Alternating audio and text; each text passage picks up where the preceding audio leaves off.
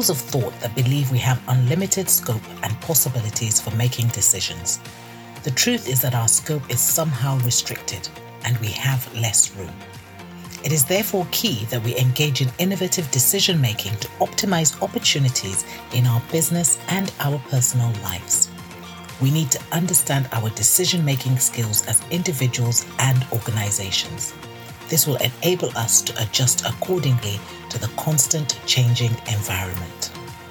Question If Jesus had taught at Harvard Business School on these related issues, what would he have to say? My name is Tinuke Akimbolomo. Welcome to Season 2, Episode 2 of the If Jesus Taught at Harvard Business School podcast. Every listener to this podcast has a stake in any of the major industries listed on the top trading exchange. For example, the FTSE 100 or the S&P Dow Jones, either from a strategic, operational, or tactical perspective. Our interest in these industries is what drives us from day to day. The interest could range from our career aspirations, return on our equity in these companies, or the legacy we may want to leave behind in these organizations, or even running our own organizations. We cannot ignore the importance of understanding our interest in the going concern and survival of these organizations. But there comes a time on this journey as we climb to reach the mountaintop of success that we encounter the following distraction confusion, tiredness, lack of motivation, procrastination, a lack of purpose. Some people even feel suicidal. A lack of focus, no relevance. To facilitate the discussions for today, we shall dig deeper into two key words focus and relevance. What is focus and what is relevance? as we discuss today's topic, which is exploring professional relevance in the global marketplace.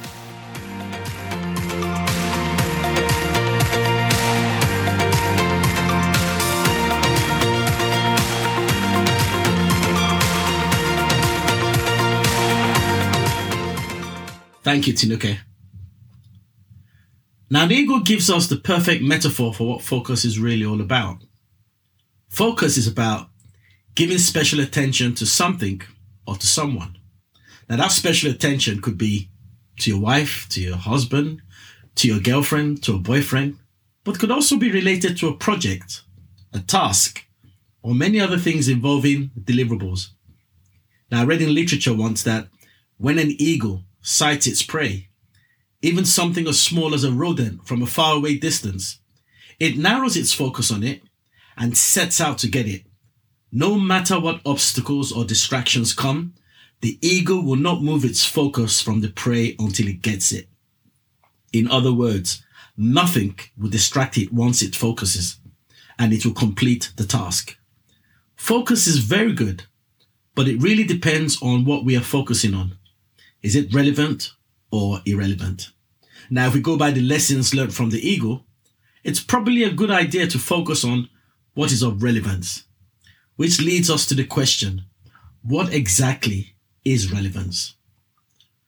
Relevance can be described as importance to the matter at hand. This suggests that what is relevant today may not necessarily be relevant tomorrow. In other words, it could be relevant tomorrow. Relevance can also be defined as the intersection between what you want to say and what people are interested in. Now, if you imagine two concentric circles joined together where you have an overlap. Um, only certain aspects of one circle enters the other circle. Now that commonality between the two circles is what relevance is all about. I have something to say, and who are those that are interested in what I have to say? Now, a story that comes to mind which illustrates the importance of having a framework for discerning what is relevant is based on a scenario that occurred thousands of years ago. Jesus brought a relevant message to the Jewish community at that time, the leaders at that time, for some reasons, were not in touch with the interests of the people. They were still teaching the laws of Moses and were not interested in understanding the needs of the people under the rule of the Romans. Jesus came with a relevant message that the people were more interested in. As a result, the Pharisees and the Sadducees and the elders attempted to protect themselves from becoming irrelevant. In the end, they got Jesus crucified. But as we all know, only the truth that is relevant is what sets us free from bondage. I believe that if they had an adequate framework in place to discern the truth and what is relevant, maybe it would have been a different story.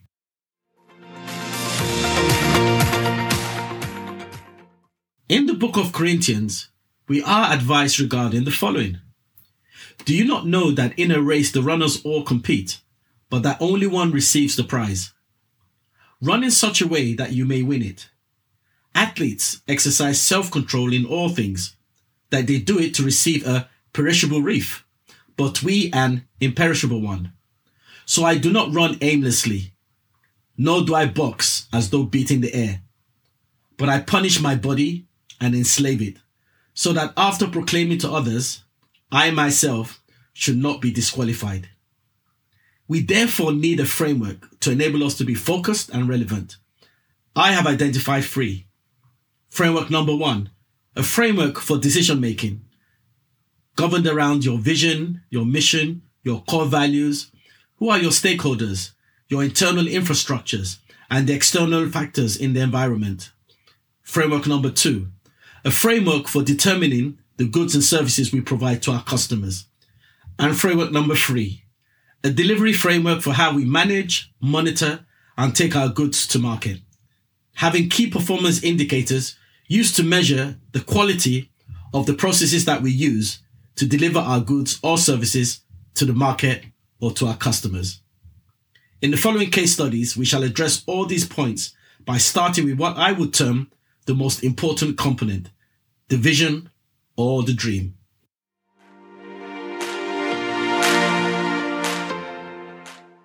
The vision of Uber. Imagine a city where traffic speeds along smoothly and quietly, even at rush hours. On a snowy Paris evening in 2008, Travis Kalanick and Garrett Camp had trouble hailing a cab. So they came up with a simple idea tap a button and get a ride. What started as an app to request premium black cars in a few metropolitan areas is now changing the logistical fabrics of cities around the world, also generating a lot of competition and regulatory intervention in some countries. Nowadays, especially during this period we find ourselves in, whether it's a ride, a sandwich, or a package, we use technology to give people what they want and when they want it. This simple idea gave them something to focus their time on, and it was the driver for them for providing a service offering relevant to society.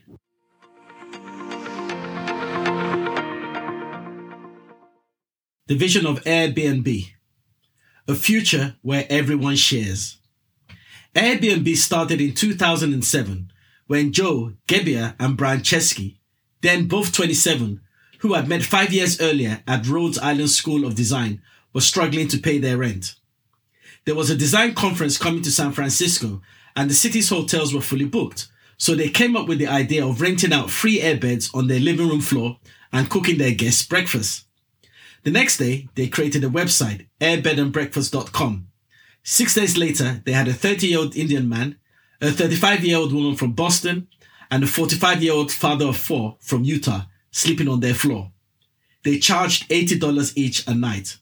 In their own words, they said the following As we were waving these people goodbye, Joe and I looked at each other and thought, there's got to be a bigger idea here. Chesky told me sitting on the edge of the sofa, still excited by their idea. This bigger idea gave them something to focus their time on, and again, it was the driver for them providing a service offering relevant to society.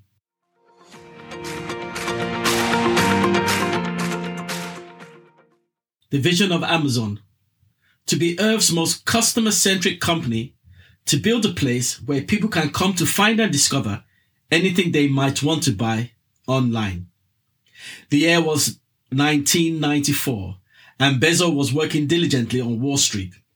At 30 years old, he began to see the internet revolution take place and made the decision to quit his job and start an internet company. He said the following, the wake up call was finding these startling statistics that web usage in the spring of 1994 was growing at 2,300% a year. You know what?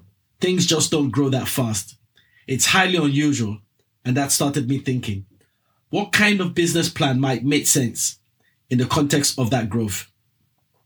After making a list of the top 20 products that he could potentially sell on the internet, he decided on books because of their low cost and universal demands. It turns out it was just the beginning. Again, this process of thinking gave him something to focus his time on, and it was the driver for again providing a service offering relevant to society.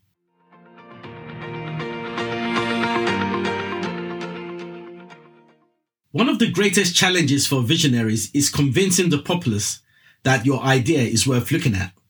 In other words, communicating to them in a language they find relevant. A mission statement gives you focus and relevance as it serves as a statement of your intent with regard to your idea and your statement of belief regarding your products or your services.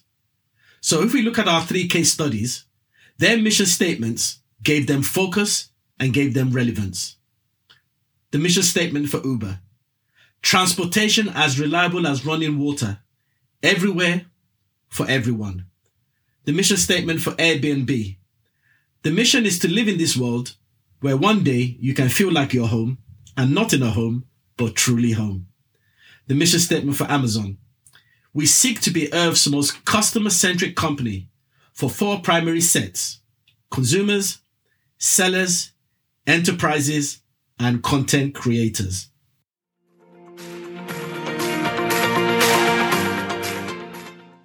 Over the past couple of years, we have seen companies involved in scandalous affairs that have been driven by behavioral and value issues. They say when the going gets tough, the tough get going. But it does not mean at the expense of going against the guiding principles or the core value belief systems of your organization. Surely these were established in the first place to guide organizations and individuals. During the fall of 1982, for reasons not known, a vindictive persons or person, presumably unknown, replaced Tylenol extra strength capsules with cyanide laced capsules, resealed the packages, and deposited them on the shelves of at least a half dozen or so pharmacies and food stores in the Chicago area. The poison capsules were bought, and seven unsuspecting people died a horrible death. Johnson & Johnson, the parent company of McNeil Consumer Products Company, which makes Tylenol, suddenly and with no warning had to explain to the world why its trusted product was suddenly killing people. Johnson & Johnson's chairman, James Burke, reacted to the negative media coverage by forming a seven-member strategy team. The team's strategy guidance from Burke was, first, how do we protect the people? And second, how do we save this product? The company's first actions were to immediately alert cons- consumers across the nation via the media not to consume any type of Tylenol product. They told consumers not to resume using the product until the extent of the tampering could be determined. They stopped the production and advertising of Tylenol and withdrew all Tylenol capsules from the store shelves in Chicago and the surrounding areas. After finding two more contaminated bottles of Tylenol, they realized the vulnerability of the product and ordered a national withdrawal of every capsule. By withdrawing all Tylenol, even though there was little chance of discovering more cyanide-laced tablets, Johnson & Johnson showed that they were not willing to take a risk with the public safety, even if, even if it cost them millions of dollars. The end result was the public viewing Tylenol as the unfortunate victim of a malicious crime, as the company stuck to their core values and beliefs during the whole saga. Let's look at the core values of the three case studies we discussed earlier. The core values for Uber innovation, customer safety, their tagline safest ride on the road, going the distance to put people first. The core values for Airbnb the perfect host, champion the mission, every frame matters, be a serial entrepreneur, simplification, embrace the adventure. And finally, the core values around Amazon. Customer obsession, earn the trust of others, invent and simplify, and think big.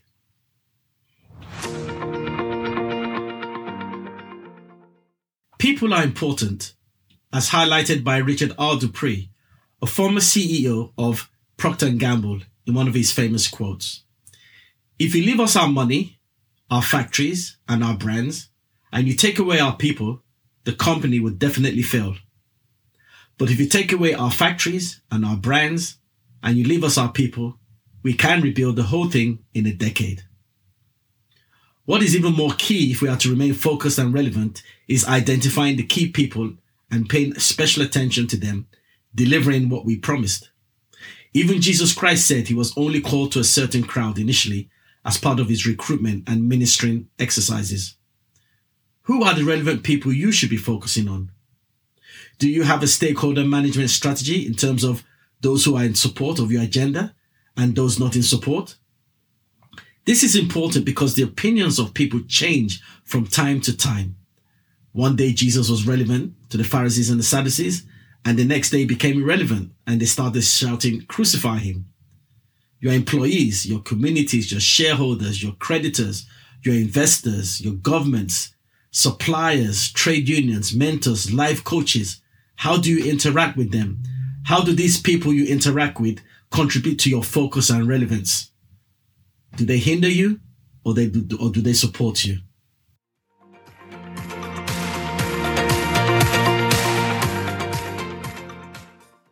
In your vision and mission statements, there were certain promises made to the populace that you as an individual or company promised to deliver to them. From time to time, we need to carry out an internal assessment of our capabilities and our resources to ensure that we remain focused and relevant with the constant changing and challenging factors that are presented from the external environment. This can involve a review of the following factors. Strengths and weaknesses. For example, Strong and resilient leadership is needed during these unprecedented times, both at home and in the workplace. Staff reviews. What are your current policies on recruitment and promotions? How do you manage and compensate staff during times like this? The whole issue of furlough, compensation, bankruptcies. The corporate culture. Is your corporate culture relevant? And how are you managing issues like religious holidays, diversity, LGBT, Black Lives Matter? dynamic capability. In other words, your resilience. What is resilience? I, I quite like uh, this definition I, I got from the dictionary. The ability of an organization to anticipate, prepare for, respond, and adapt to incremental changes and sudden disruptions to survive and prosper. Now, this pandemic has been one of the most key tests for resilience in nearly every sphere of life at schools, at hospitals, the government, the police, the army, and so many other examples. We can see a form of vert- vertical integration as manufacturers release capacity to focus on producing masks, respiratory machines, and so on, as these were deemed more relevant in the current environment we find ourselves in. Finances. Some organizations do not have war chests and have to rely on bounce back loans and food banks. Budgets have to be reviewed to cope with the circumstances to focus on what is really relevant. Restructuring of markets, the hotels, the airlines, the entertainment industries have taken massive hits and are finding themselves having to reinvent themselves, having to reinvent their business models to be more focused and relevant for such a time like this. Not managing these factors closely can contribute to an organization losing focus, and there's a strong chance of you or your organization becoming dormant and irrelevant as a result of not focusing and understanding the changes going on in the marketplace. Yes, Jesus advocated strongly that we are not of this world, but we are in this world. So we can't afford to lose focus and become irrelevant.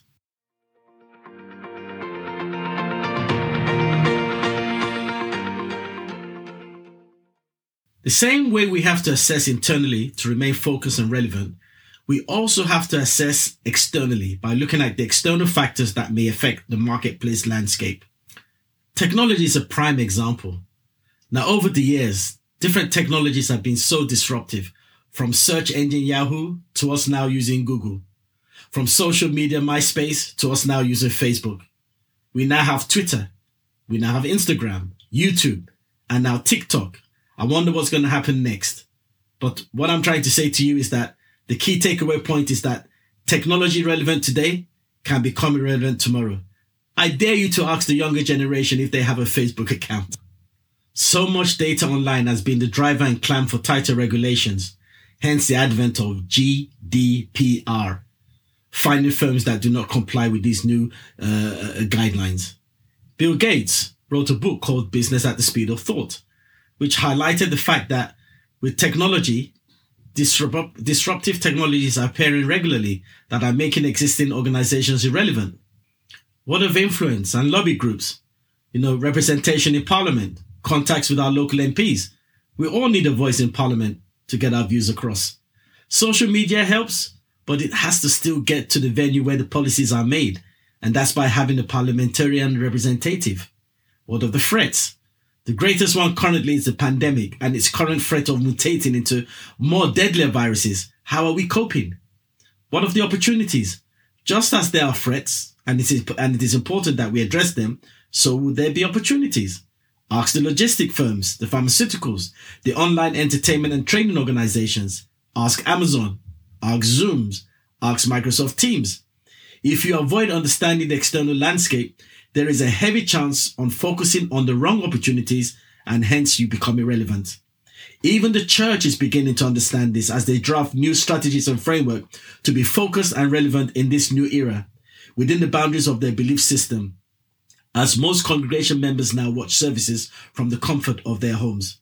In summary, to be focused and relevant, it is key that we understand the environment, our external environment in terms of political, economic, sociological, technological, legal, legal, and environmental issues. Picking up on the last point, climate change, which was deemed irrelevant by most people, is now on top of most political agendas thanks to an 18 year old called Greta Thunberg.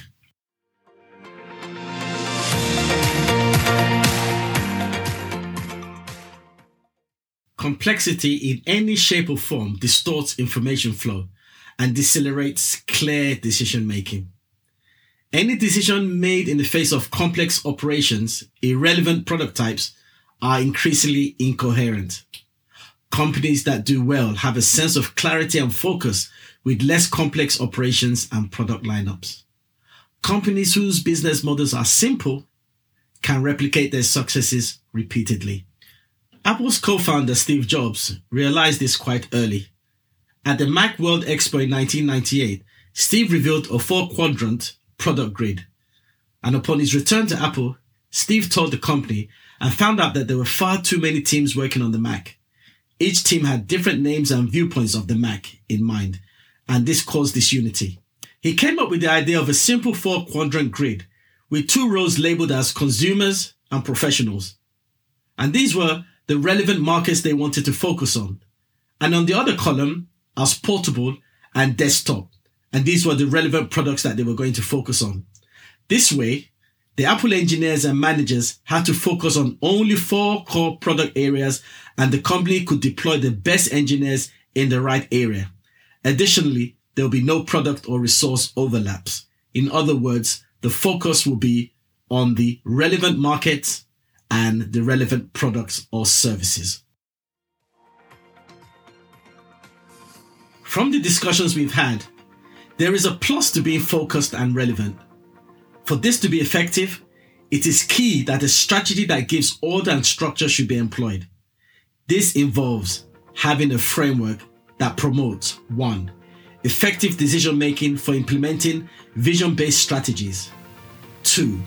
Qualitative delivery processes for meeting objectives. And 3.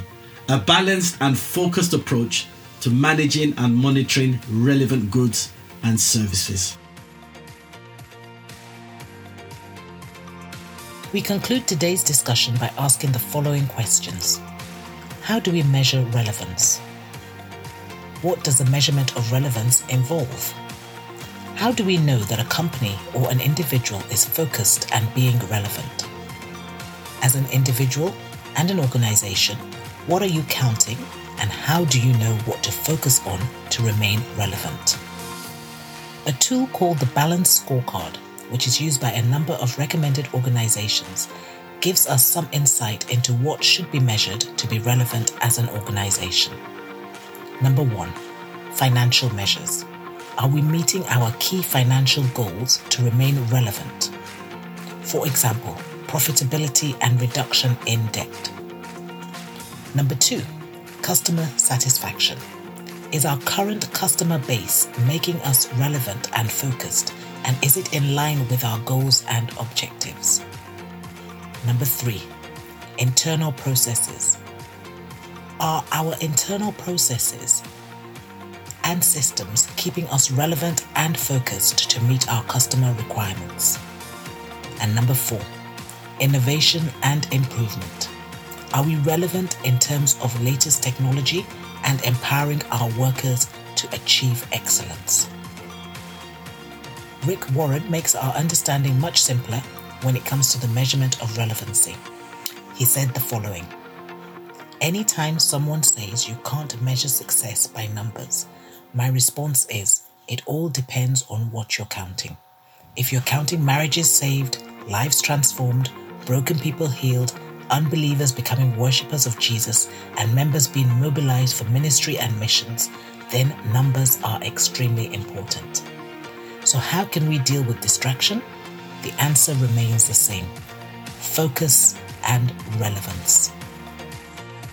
My name is Tinuke Akimbulamo. Goodbye and God bless.